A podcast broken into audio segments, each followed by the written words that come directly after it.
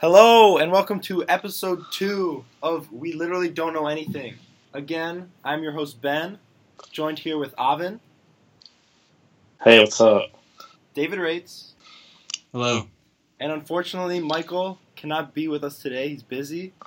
But to replace him, we have two very talented and knowledgeable individuals James Lorenz Hello, hello, hello. and David Beck. Heyo. So, in order for, uh, I guess, to get to know James and David, I wanted to allow them to talk about a topic that they have prepared, and uh, maybe we'll discuss it for a few minutes. So, uh, All right, welcome to start? welcome to David and James Education Corner. So we're going to talk about really small and really large quantities.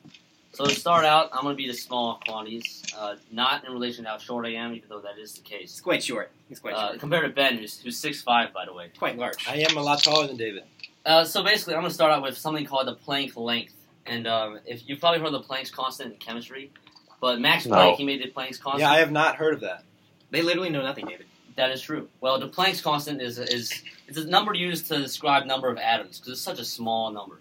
So the Planck's length, which was made by the same guy, it doesn't actually have any physical significance. It's just believed to be like the shortest meaningful length. Like if, um, for example, if the world was in was in pixels, that would be a pixel, and it's so small. Um, like any attempt to investigate anything smaller than this length would just create a black hole. It just it's like the smallest unit of length ever. Um, and like for example, if we if human beings were atoms, then then we would be like measuring stuff with Planck's length because that would be like an inch Ah. we were all atoms. And so the the blow, the mind blowing fact here to describe how small this length is, if you think about the diameter of a human hair, which is uh, 50 micrometers or so, it's about the halfway point between how thick a Planck length is and then the size of our observable universe. Okay. I'm So- confused.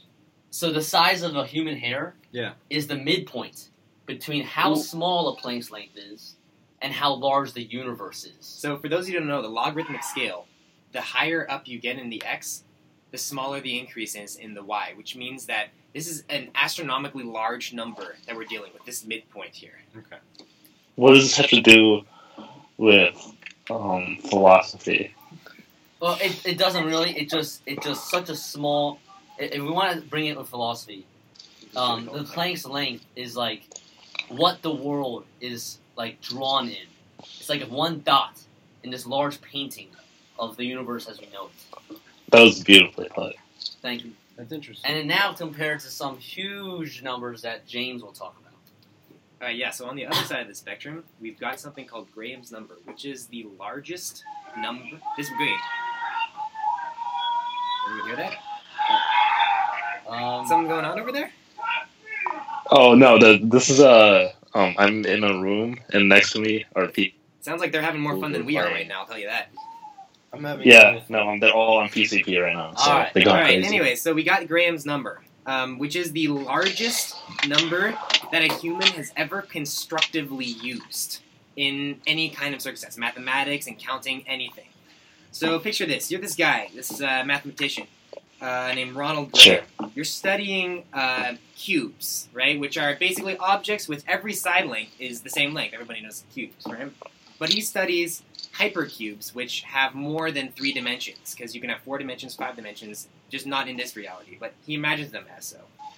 And basically, what he did was he sliced the cube, these hypercubes, in a bunch of different ways, and said how many, how many smaller cubes can we fit inside of that? And a good analogy to what he did uh, was picturing groups of people. And there's many, many groups of people, and there's many people in each groups. And you try to make a connection between uh, one person in one group and another person in another group. And Graham's like, so if you've got these groups of people, or in other words, if you've got this cube, hypercube, divided into different sections, what's the smallest number of connections you can have in order to fulfill these certain mathematical conditions that he laid forth for one reason or another? And so, Four. sorry. No, nothing. Continue. All right, so you, so he's like, I have no clue what this number is, But what mathematicians do is uh, saying having no clue is basically zero to infinity. Now, if we can make that um, range a finite number to a finite number, that's way smaller. So they set about doing that. So they got the range. The upper bound of this number of minimum connections is Graham's number, which we'll discuss how big it is. It's insanely big. The lower bound, by the way, guys, it's six. At least it was until last year. They went up to seven. Science. It's great. It's genius. So Graham's number, put in perspective, is so big that they had to create a new mathematical operation in order to express it. They so you know how you can add and you add a bunch of times it's multiplying. If you multiply a bunch of times, it's exponential, right? Mhm. They did one step above that to exponentiating multiple times, and then they did that multiple times. There is more digits in Graham's number than there are particles in the universe. I believe. You literally can't comprehend this number in your brain because the sheer amount of information in your brain would create a black hole. Because Oh, there's, sure. there's things about there's laws about entropy and black holes. There's more information that would be stored in your head if you had Graham's number than there could be stored in a black hole, and thus would create a black hole. So you Hmm. can't fathom this number. And so that's the biggest number that anybody has ever used to answer any kind of question. They thought of a new one a couple years ago, but Graham's number is way more interesting. So Wait, so it's not actually big. they thought of a bigger one now. Oh, okay. But uh, yeah, it's interesting. It's interesting how we um we kind of have like a general idea of, of what could be like the smallest thing that is useful and one of the largest things that is useful. So technically, we now are in a way aware of everything in between. So we're coming closer and closer to being almost too aware of, of what we're made of.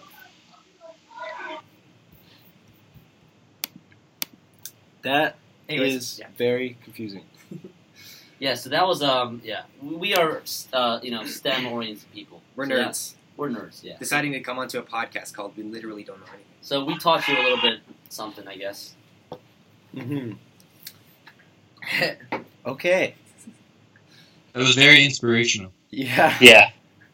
I'm gonna take that and, a hard and apply it to my everyday life. Now, I don't get how you can apply that to your everyday life. I don't know. it's okay. On It's to just really our cool. next topic. so, Wait, what was the point of that? uh, it was interesting. It's to teach the teach to the educate the people. little children who know nothing. That's true. You know what? I think that you know what? I appreciate it, and um, I appreciate you guys. We appreciate you. I think the true purpose of that segment was to explain the bounds of our universe, the upper and lower bounds. And in life, we can do something to the maximum, something to its greatest size, or we can do something to its lowest.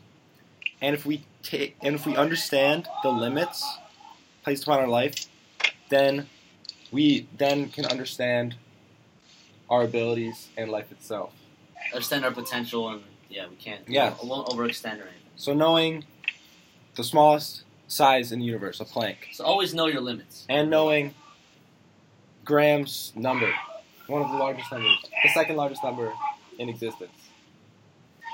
Uh, they're symbolic for knowing more about the world and its greater potential. So I think we're going to move on to topic two, and and that is going to be the past and what role it plays in our future. So I know for me, this topic um, is very near and dear to my heart. I think it's very interesting, and I, I think it's very important for people to learn from the past and to build on it. So for me, I'd say that the past influences our future through through teaching us, through learning. I've learned through you could say education. You can also say my experiences with people uh, around me. And so, hopefully, that can open up uh, the floor, and maybe if anyone else would like to talk about that, uh, David. Sure. Um, so when I think of uh, how the past affects the future, um, it kind of the first thing that comes to my head, another STEM related thing, is the multiverse, and this is kind of the the theory that every time, every instant, when something can happen, if you make like for example, um, if like a girl texts you, and you either decide to respond to it or don't respond to it. Whatever you do, a new universe branches off from that point. One of which you did respond to her, and one of which you did. And this happens at every single instance.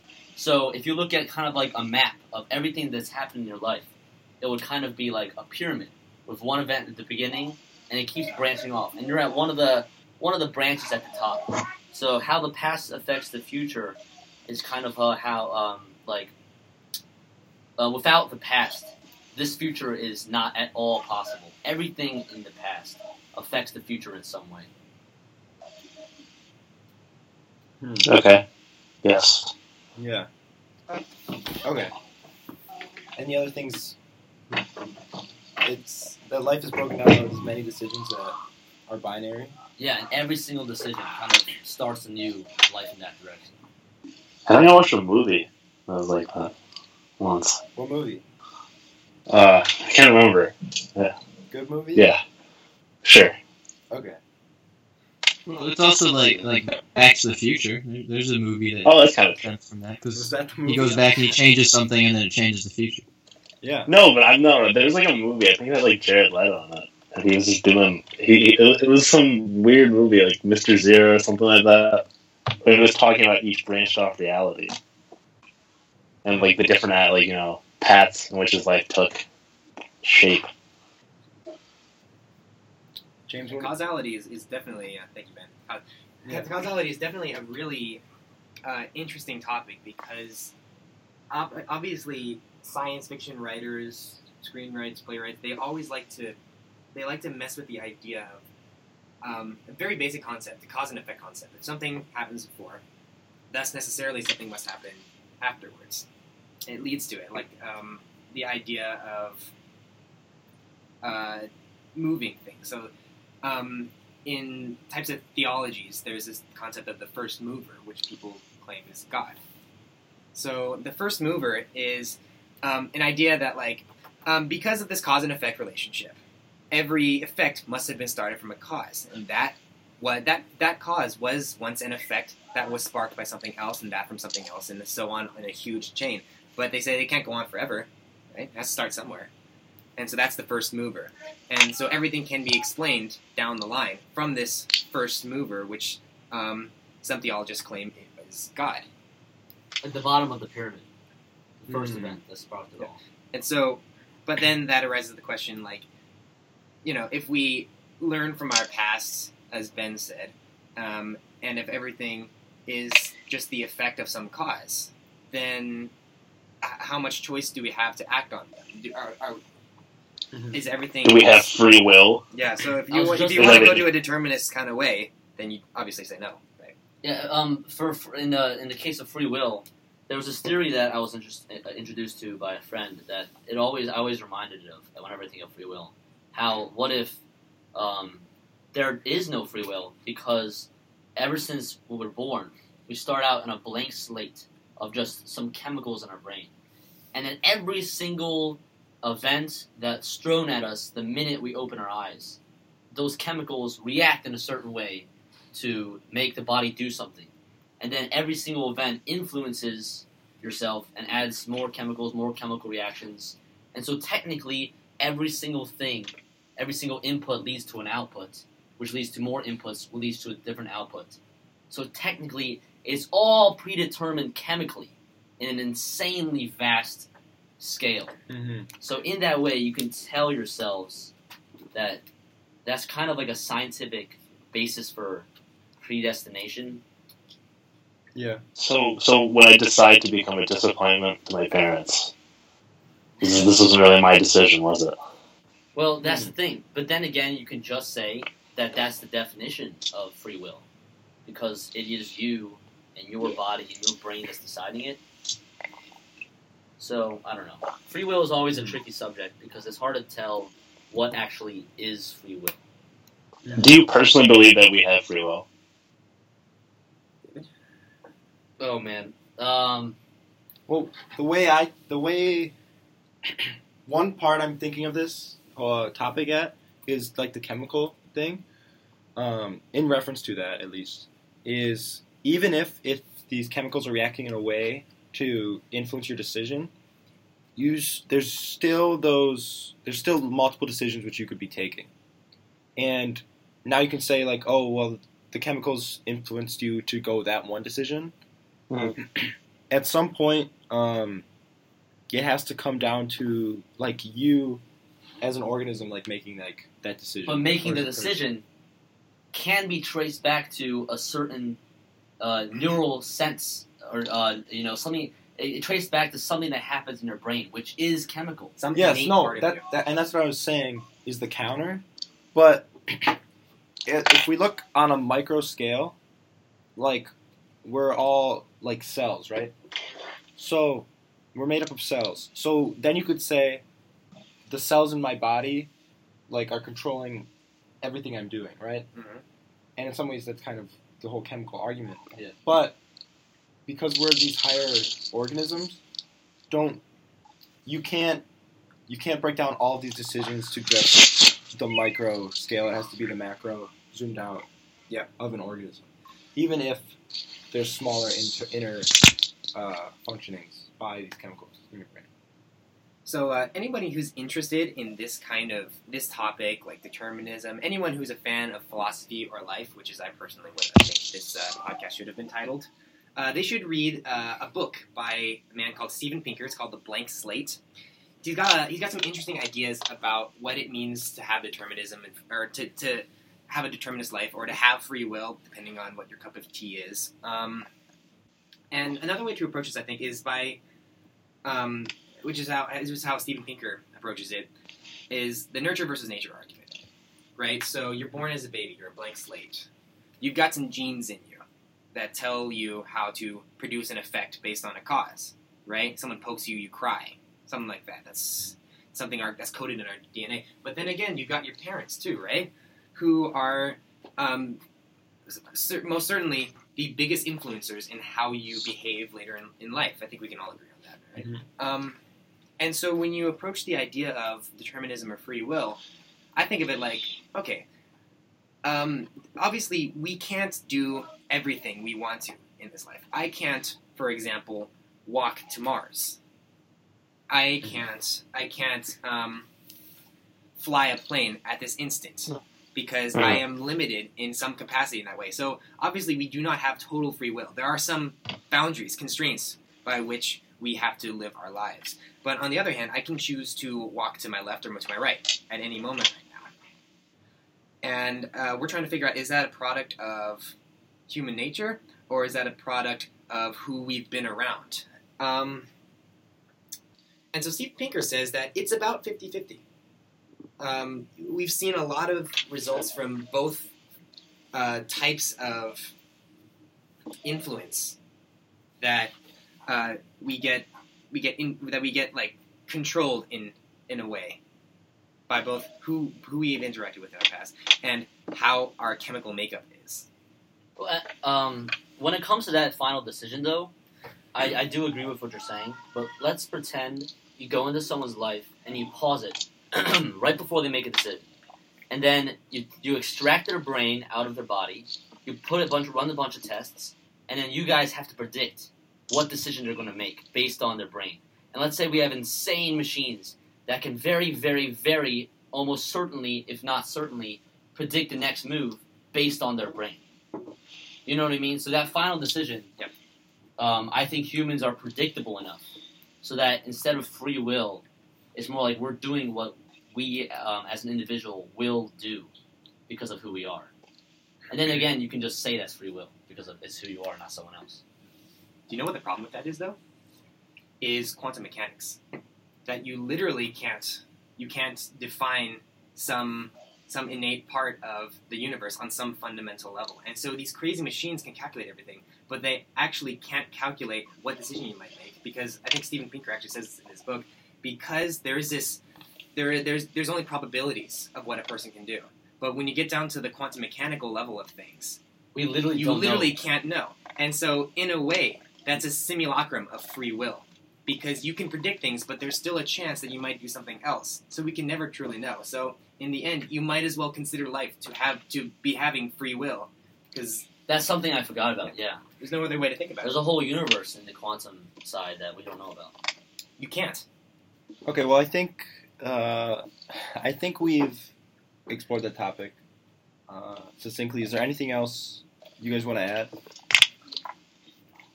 Uh, no. Okay, and David.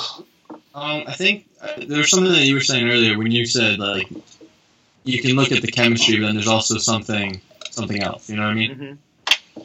And I think that goes back to something that we talked about in the last episode a little bit. Is if if you are more, more than just the particles that make up your body, you know, if there's something Yeah. else. And you know, you can take if you believe that there is something else, then you know you have to look at more than just the chemistry that will influence the reaction. Yeah, that's Yeah. right. That's um like for example the God particle that some scientists claim to have found. It's like something that travels in between our atoms. It's something that we can't really imagine, and just so, anything like that. Like what if um there's you know something that's going on inside that universe that we don't know about. Mhm.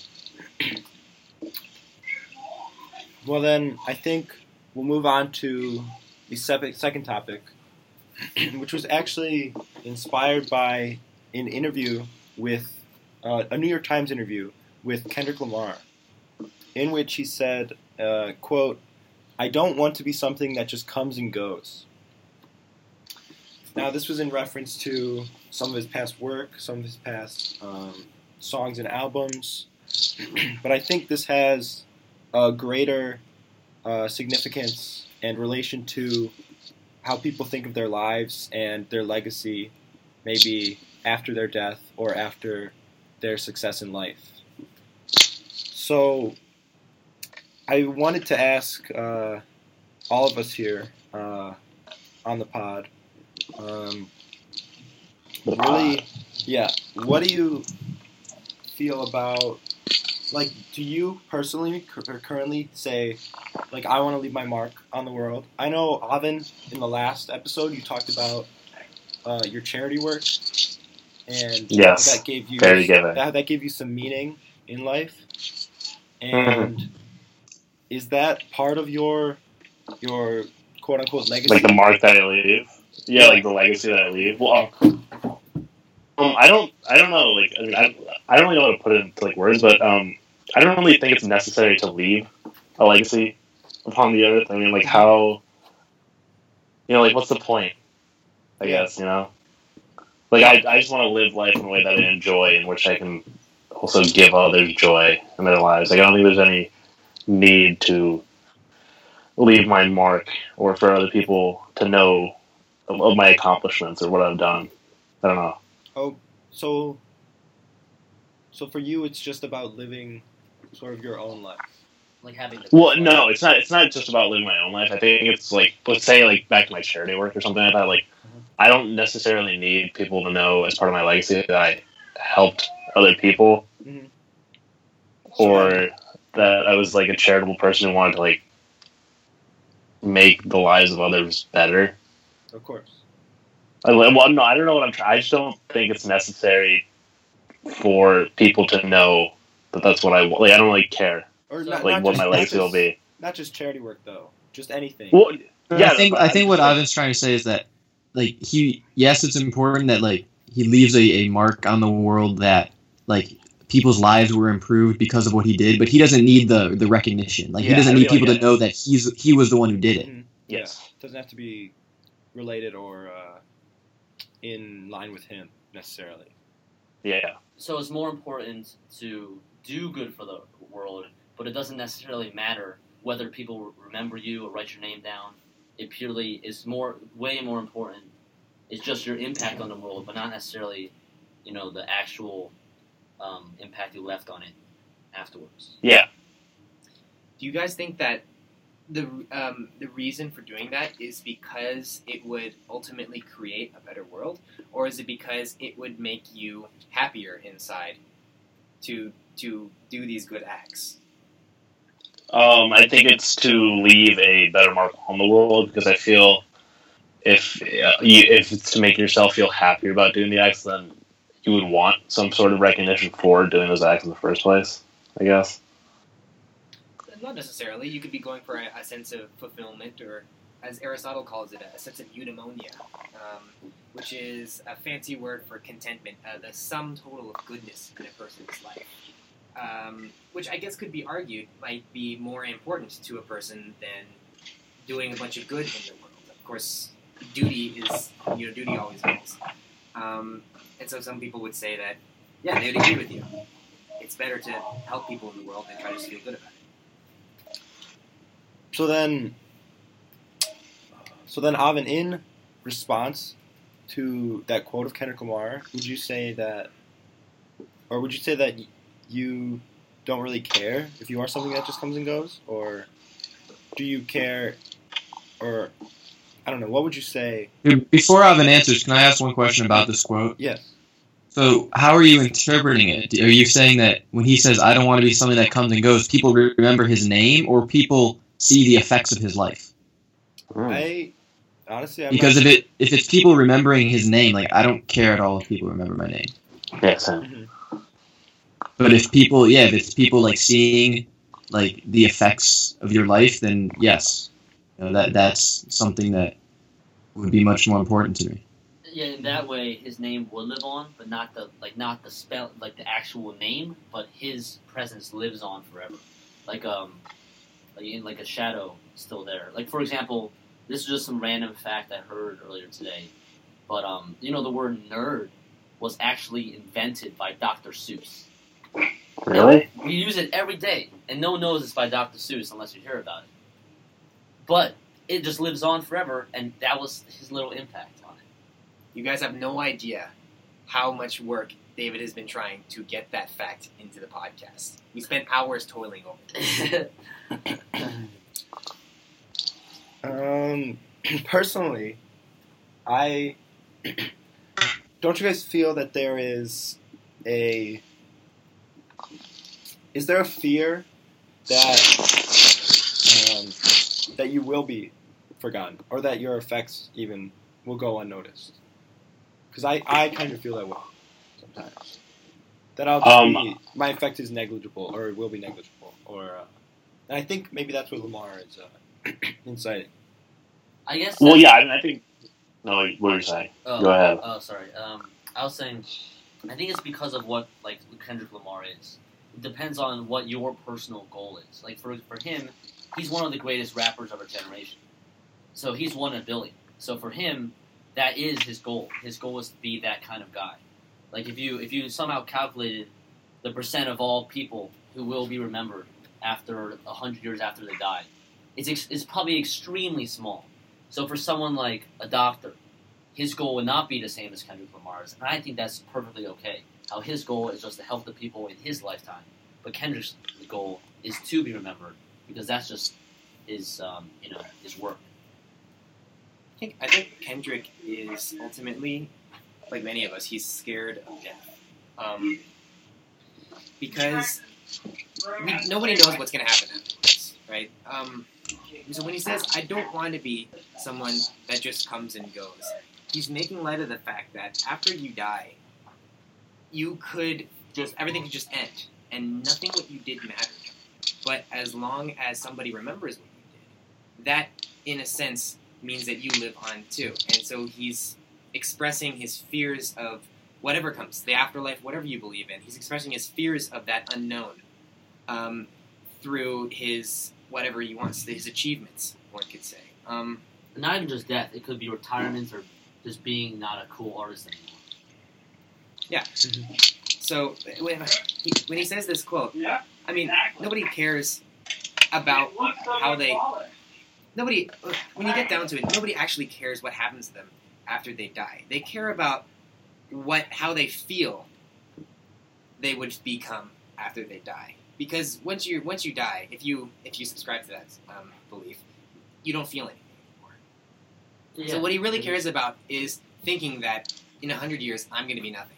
That's what matters, not the actuality of it, but convincing himself that he's going to be nothing in a hundred years, and that leaves him unfulfilled in the now.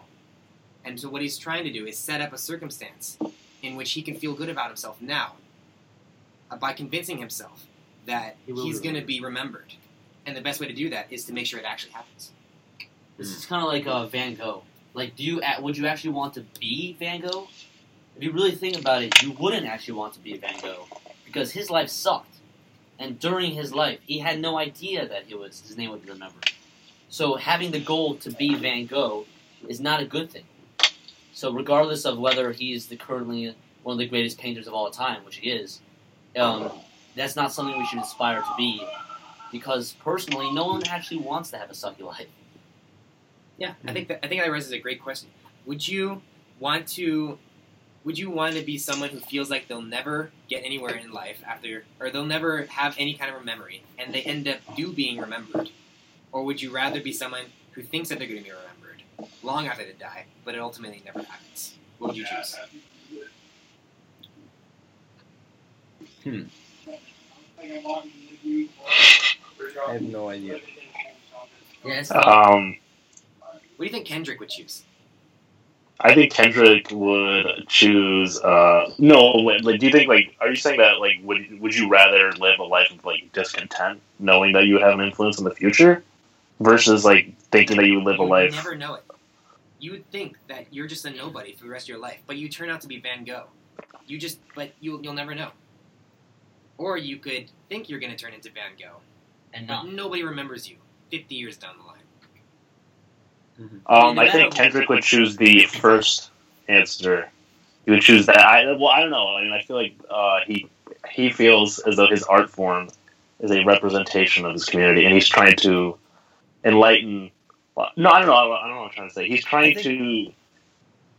I think he's well. He says he doesn't want to be something that just comes and goes. So he would want to be Yeah. the lasting. Well, I don't know, but I don't think he wants to have the memory that he he doesn't want to feel as though he wants to be remembered. He wants to be remembered. So even if he thought he was nothing, I think he wants the message in his music about his community, about his feelings, or whatever, to live on. Yeah. So I think he'd want that as opposed to thinking that it would live on, even though it wouldn't. Yeah. So Because I think there's more importance to his art being showcased. Like, yeah. yeah, Ivan, were you going to say something earlier as well on this topic? Uh, no, no, I don't think so. Did you forget it? Okay. Yeah, I guess with Kendrick, or with rappers in general, this specific case, um, like I think they just want to be remembered as an well when they're an old man. Like when Kendrick's like seventy years old, that's when he wants to be to, to hear himself be remembered. But yeah, I don't think he's really looking far as far into his death and post, you know, post mortem because I don't think anyone can truly think about that because it really doesn't affect them. Even if someone says, "Oh, I want to be remembered past my death," it really has no, you know, it, it doesn't affect us. Yeah, that's yeah, I agree. David, do you have anything to add about this? Um, well, a lot of this, what you guys are talking about, is saying is based on a, the idea that there is no afterlife, and so like I don't really, because I believe there is, so I don't really know like how.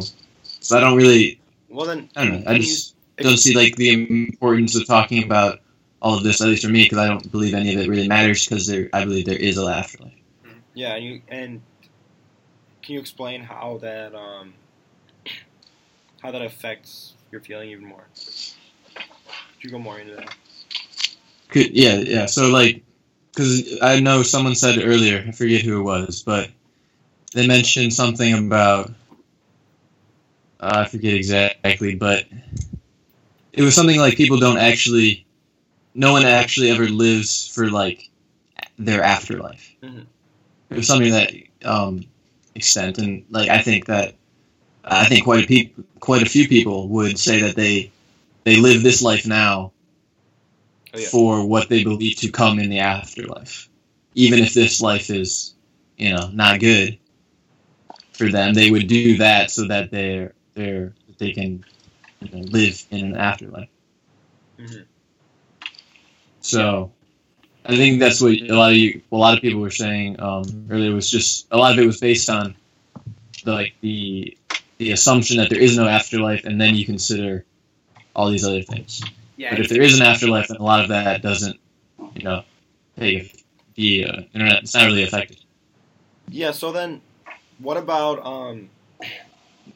I think another thing that was raised in terms of Kendrick Lamar was it doesn't even have to be after death. It could just be after he retires or after Yeah. uh, a certain span.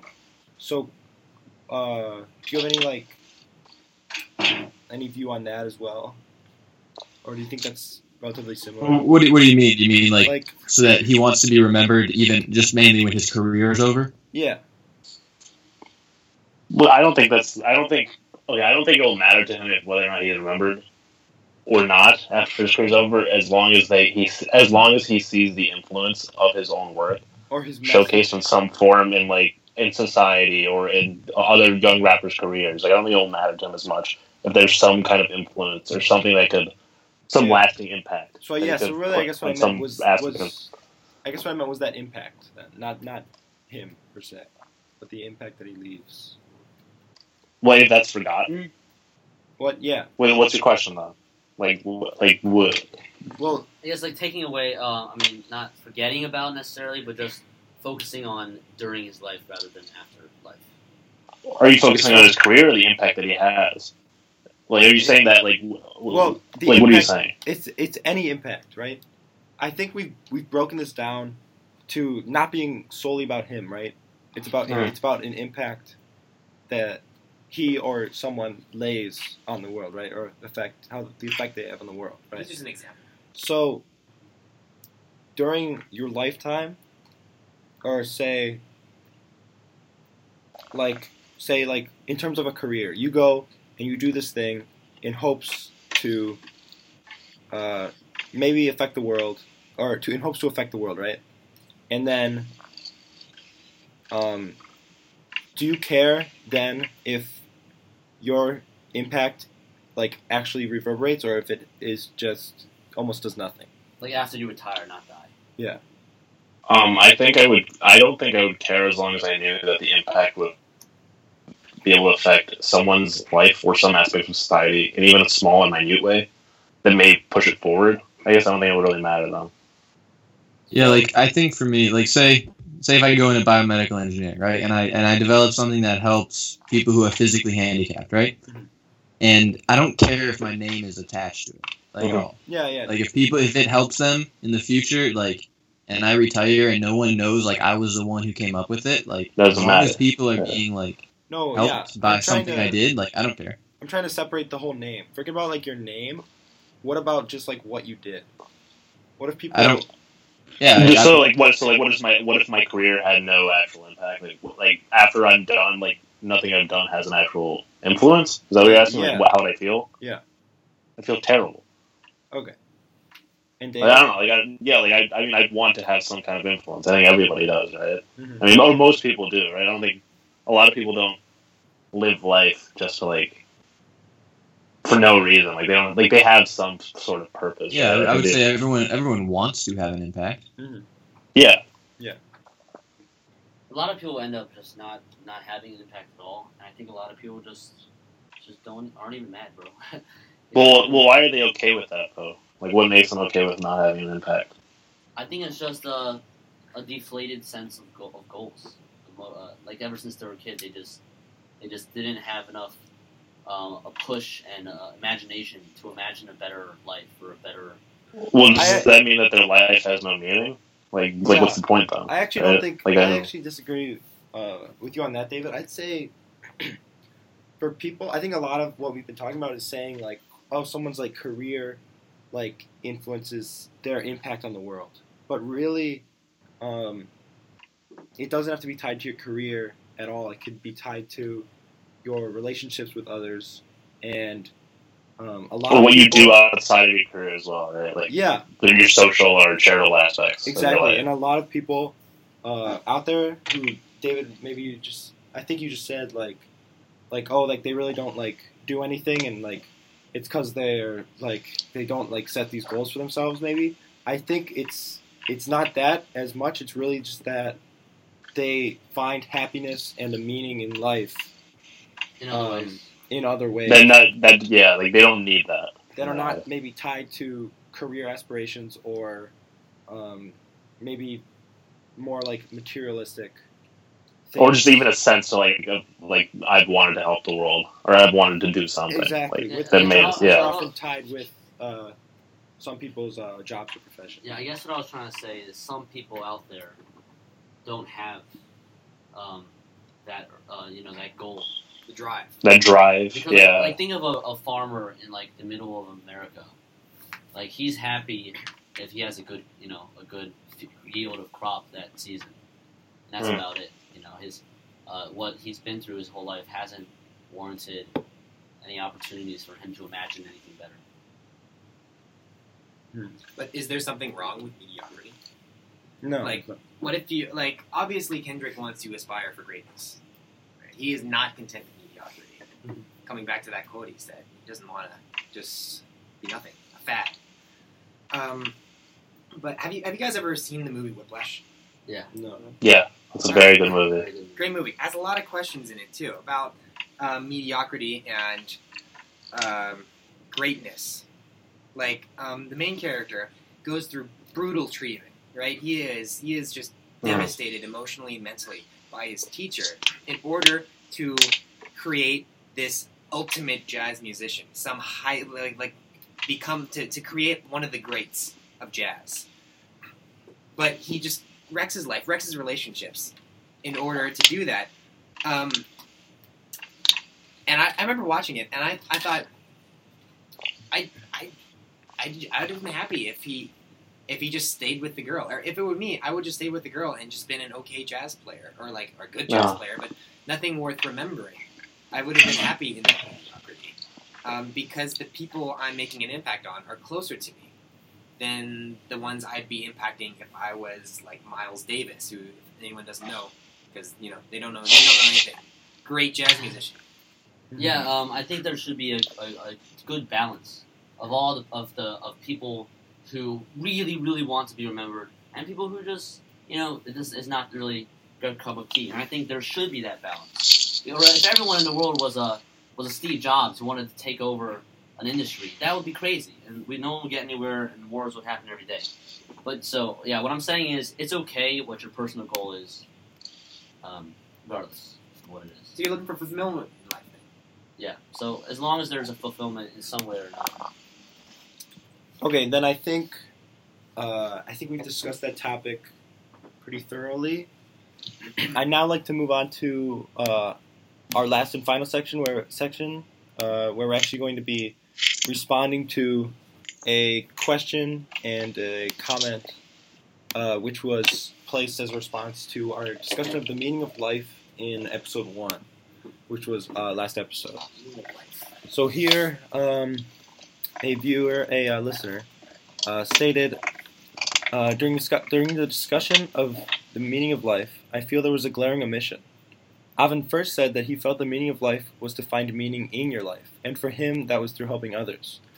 So does that mean that if someone chooses to not find meaning in their life, preferring to just whistle their life away, or someone never finds meaning in their life, does that mean their life is meaningless? And if someone never helps another person in their life, is their life meaningless? So really, this is a lot on topic of what we were just talking about. Yeah, this is going to be building on it. Um, but um, and then here a little bit more. Uh, like, what about the people that Avin is helping? Are their lives meaningless because they're the ones being helped and not the helpers?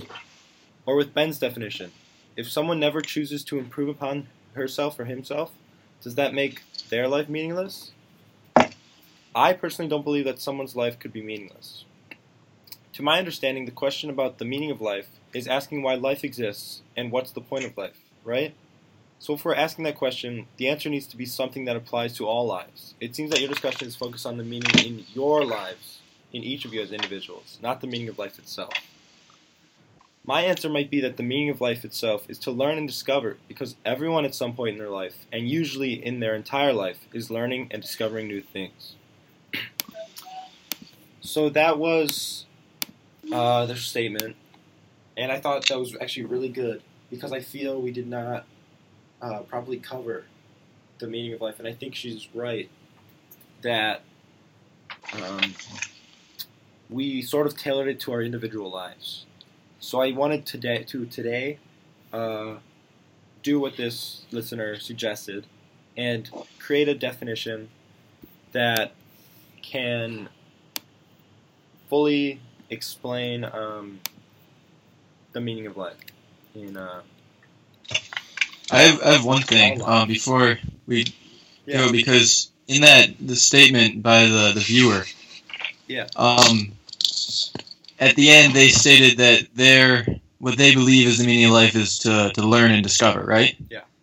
I think that has the same flaw as what the viewer points out in yours and Avin's that just because people are more likely to be learning and discovering um, in their life at least one time than help somebody doesn't say that if someone doesn't do it, that has the same flaw as saying if they don't learn and discover, now is their life meaningless? well, I think uh, the listener was saying that that everyone, everyone does learn and discover, right? I would say in in their life, I'd say almost everyone helps at least one person do something, even just hold the door for somebody or do something like that. So I would say that those two are like very similar in saying that if someone doesn't do one, is their life meaningless? I think you can apply that to both. But, but, um, but then, but, hmm, I think um, uh, uh, trying to define what the meaning of, of a human's life is is, is kind of I don't know. It's it's it's it, it goes against like our, like, it trying to tells us what to do. Maybe like the meaning of life is simply just to find a meaning in life. Like if every person just has a way of being content with what they're doing and how they're pursuing it. Well, well, let, let's entertain it. Let's entertain it for a couple minutes. Let's try to let's try to construct the meaning of life, guys. Five college students are going to define life for you. Um. Yeah. All right, so we had a guy at the door. He's gone now. Fear not. that was, uh, that was Max Norris. Really? Yeah, he was at the door. Wait, let me see. If You should tell him to join in this thing. Hi, we're recording a podcast. hey, we got another we guest. got, we got a guest speaker here. Uh, It's Max, Max Norris. Norris. Max, say hi. Uh, hello. Max is Jewish. A little louder. A little louder. Hello. Uh, Max is Jewish. Um, Shalom. Gesundheit. Uh, uh, Max, So, um, Max, can I ask you a quick question? Y- yeah. What is the meaning of life? Subscribe to my No. YouTube channel. Max Norris. all right, all right, Oh, all right. that cut. Max, Max, please. What's the meaning of life? Um, What's your meaning in life? You know, what Martin- No, drives no, no. you? Ultimate meaning of life, general sense. Something that can apply to apply to everyone. everyone. Yeah, yeah. No, no, something that can apply to you. Martin Luther King once said, "I have a dream." So in life, you have to have a dream. Max, you, I, All right. Oh, well, that's actually pretty. I No, actually you like have to have a dream. That's no, no. Actually, um, no matter how simple that sounds, having a dream itself and having something that you're always striving for, no matter what it is, and no matter if you reach it or not, maybe that's the meaning of life. Just to have something out there that you're always trying to reach, regardless of whether or not you reach it. Is Max? Is that your dream to have something to reach towards? Yeah. Yeah. Are you reaching towards a YouTube channel? Did you say in your past life? Well, Yeah. Well, Max currently current. is. so his dream, that's his dream. It's, uh, Yeah, I got like multiple dreams though. Like I consume all the dreams of like a whole bunch of people. so Uh, yeah, you multiple, consume dreams. multiple meanings of your life. yeah. That's fine. Okay. So that's your meaning. Well, Well, thank you, thank you, Max, for your input. Thanks, Max. Thanks, Uh, Max. See you, see you later. Yep. All right, everybody, subscribe to his YouTube channel. I didn't. I don't even know what it's called. It's uh, Max Norris. So please check No, it no, out. it's called Logan Paul. That was the surprise guest. Uh, maybe we'll have some more in the future. You'll just have to listen and see. I actually really like what he said though about the have the meaning of life is simply to have a dream. Yeah. But Sure, the, the, the meaning of life could be just to find meaning. So instead of instead of like, co- like you gotta think about like cause and effect. Which one comes first? Is the meaning of life to is something, or is life trying to find meaning? I think that's kind of what he was going towards. Um, let's Um, say let's say that life is let's play devil's advocate. Life is about growing and learning, right? As one um, commenter to, uh, told us in an email. Is that right, Ben? Yes. So, if life is meaning, uh, the li- I'm sorry, the, the meaning of life is to, let's say, further your education. That's another way of saying it. Would that mean that the more educated you became, the more meaning your life made? Would we say that? Um, no. I think necessarily you'd have to. Or like what whether or not someone like what if someone decides that they do not want to be educated more in any kind of way? Sure. What if? Right. What if Does their life still have any kind of meaning? sure. Is there a way to quantify it? Like, I don't, that's the thing. I don't think. Well, yeah, I mean, you can learn from experiences and stuff, but we're saying like just from education, like say like formal education, or like oh, I want to go to college, I want to improve myself in some way, right? Like, say someone doesn't want to do that, does that mean their life doesn't have meaning? Yeah, see, the problem with trying to define the meaning of life is that you getting some kind of um, definition nailed down means that it's probably going to be quantifiable. If it's quantifiable, that's going to mean that somebody is going to have more meaning in their life than someone else. Does that mean this person's life is less meaningful? And who decides like the quota you have to meet for how much you've learned or how much you've grown? It just I don't know. There's, there's a lot of flaws in that. Does this mean that an 80 year old man who's learned way more than a five month old has is more meaningful, more important in life? I mean, obviously not. And that's why, yeah, maybe any kind of meaning in life you, you decide that has, um, you know, the need for a for Individuality. a minimum. Of, yeah, yeah. Maybe that's just there's a huge flaw in that. Maybe that's we shouldn't pursue the meanings of lives that sound like that. Hmm.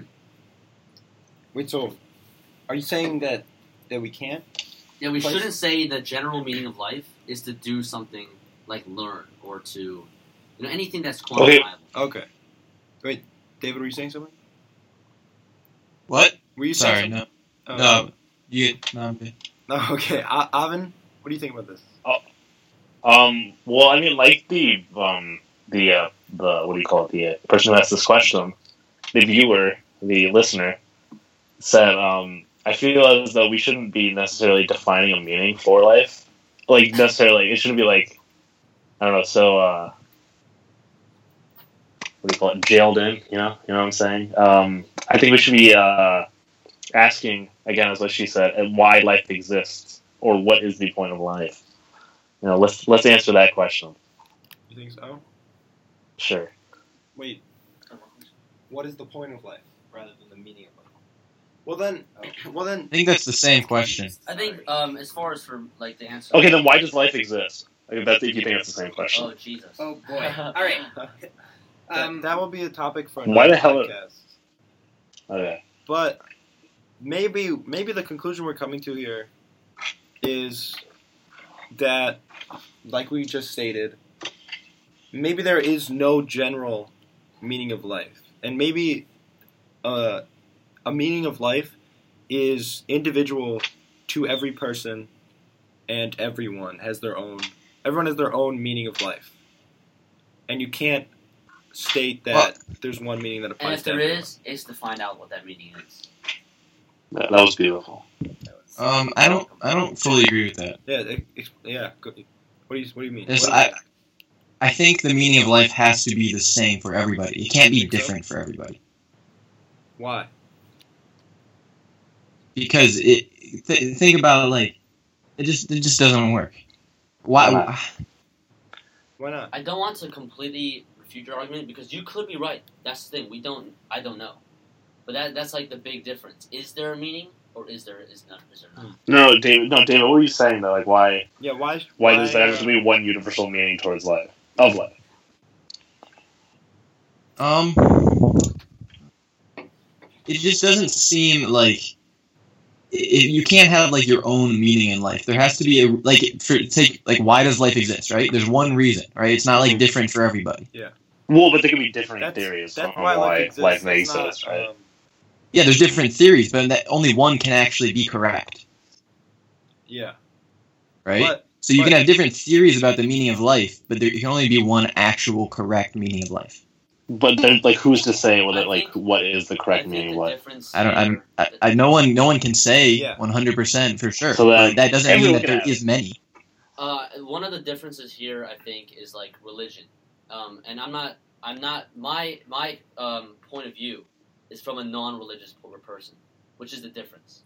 And um, yes, people, uh, religious people, which I, I complete who I complete respect, I can see com- totally why they do think there is one meaning of life for everybody, which would make sense. For example, in the Christian theology, um, everyone is on earth for for the reason to glorify God. Mm-hmm. But hmm. Well, um, when we when we approach uh, these these kind of topics philosophically, often people will uh, assume. Well, unless you're particularly talking about theological arguments, uh, people will assume that uh, we're, there is there is no higher power here, and the reason being that um, if there is uh, any kind of higher power, like um, let's say the God, the Christian God exists for certain.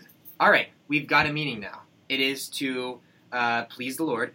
It is to follow His will. Now, we found it. Now we're wondering, okay, what's next?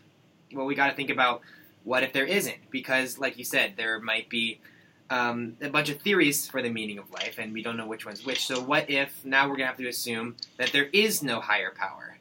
And let's go from there. What's going on here? And um, I believe it's Nietzsche who said that there is no meaning in life if there is no higher power. But that shouldn't scare us. That should actually be an optimistic thing because then it is whatever we make of it, a good thing or a bad thing. Um, but he says it's a good thing.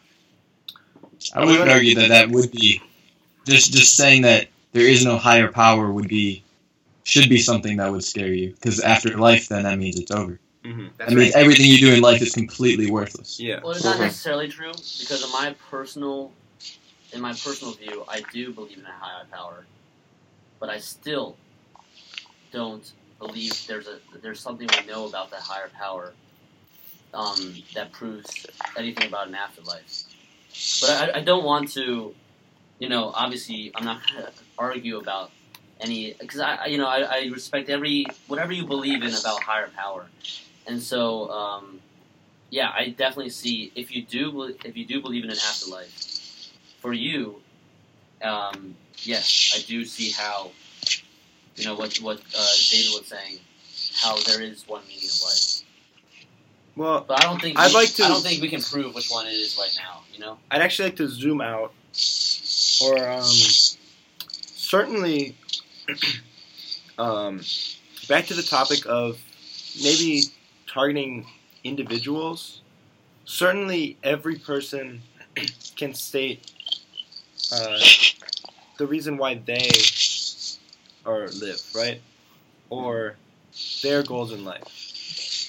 So then, is that their meaning of that, uh, their their meaning of life, or is that something separate? Can we describe that? Um, I think that meaning can be derived from the support, from what you were trying to achieve with that meaning.